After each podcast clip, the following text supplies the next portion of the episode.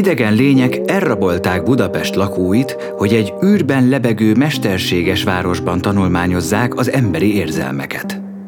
A magyaroknak sok érzelme van, de emlékeik mind műviek. Egy Schreber nevű osztrák doktor tervezte őket, és éjfélkor kicseréli minden város lakó múltját. Ezért a magyarok egymás életeit élik át újra meg újra. A sok különböző élet gyakori váltogatása ugyanakkor maradandó nyomokat hagy az agylebenyen. Éjfélkor, amikor a város megdermed, és mindenki hirtelen álomba merül, hogy új magyarként ébredjen, az idegenek ott állnak a kinyitott koponyák körül, és izgatottan mutogatnak. Megpróbálják kibetűzni az életet az agyakból, de nem tudnak magyarul, ezért majdnem felismerhetetlenül hangzik el, hogy a lelkem ódon babonás vár. Káposztás megyer nem létezik. Az éjszakai buszon hiába alszom el, mindig Újpesten ébredek. Tanulmányozom a BKV járatok útvonalát, a piros vonalak egy nyúl fejét rajzolják ki. A nyúl nagyon éhes, mert ő az emberekkel ellentétben sose alszik, és egyetlen életet él, mióta csak megépült az égi Budapest. Ő mindenre emlékszik, de még a város alapításakor Káposztás megyerre költözött.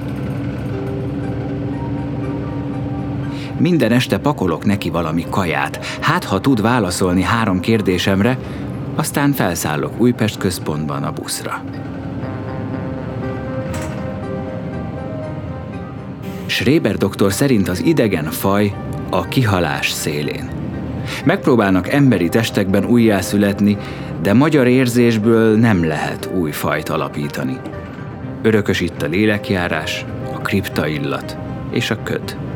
Árnyak suhannak a sötétben, és elátkozott had nyöszörög. Újpest határához ér a busz, Valahol éjfélre harangoznak, ami összezavar egy pillanatra, de aztán arra gondolok, hogy biztos így kezdődik a nyúl órája.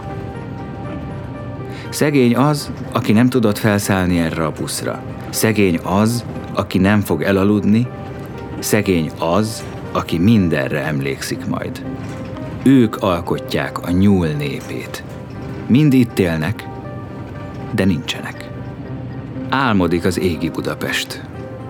Középpontja nincsen ezeknek az álmoknak, csak súlya, mely lefelé húz mindenkit.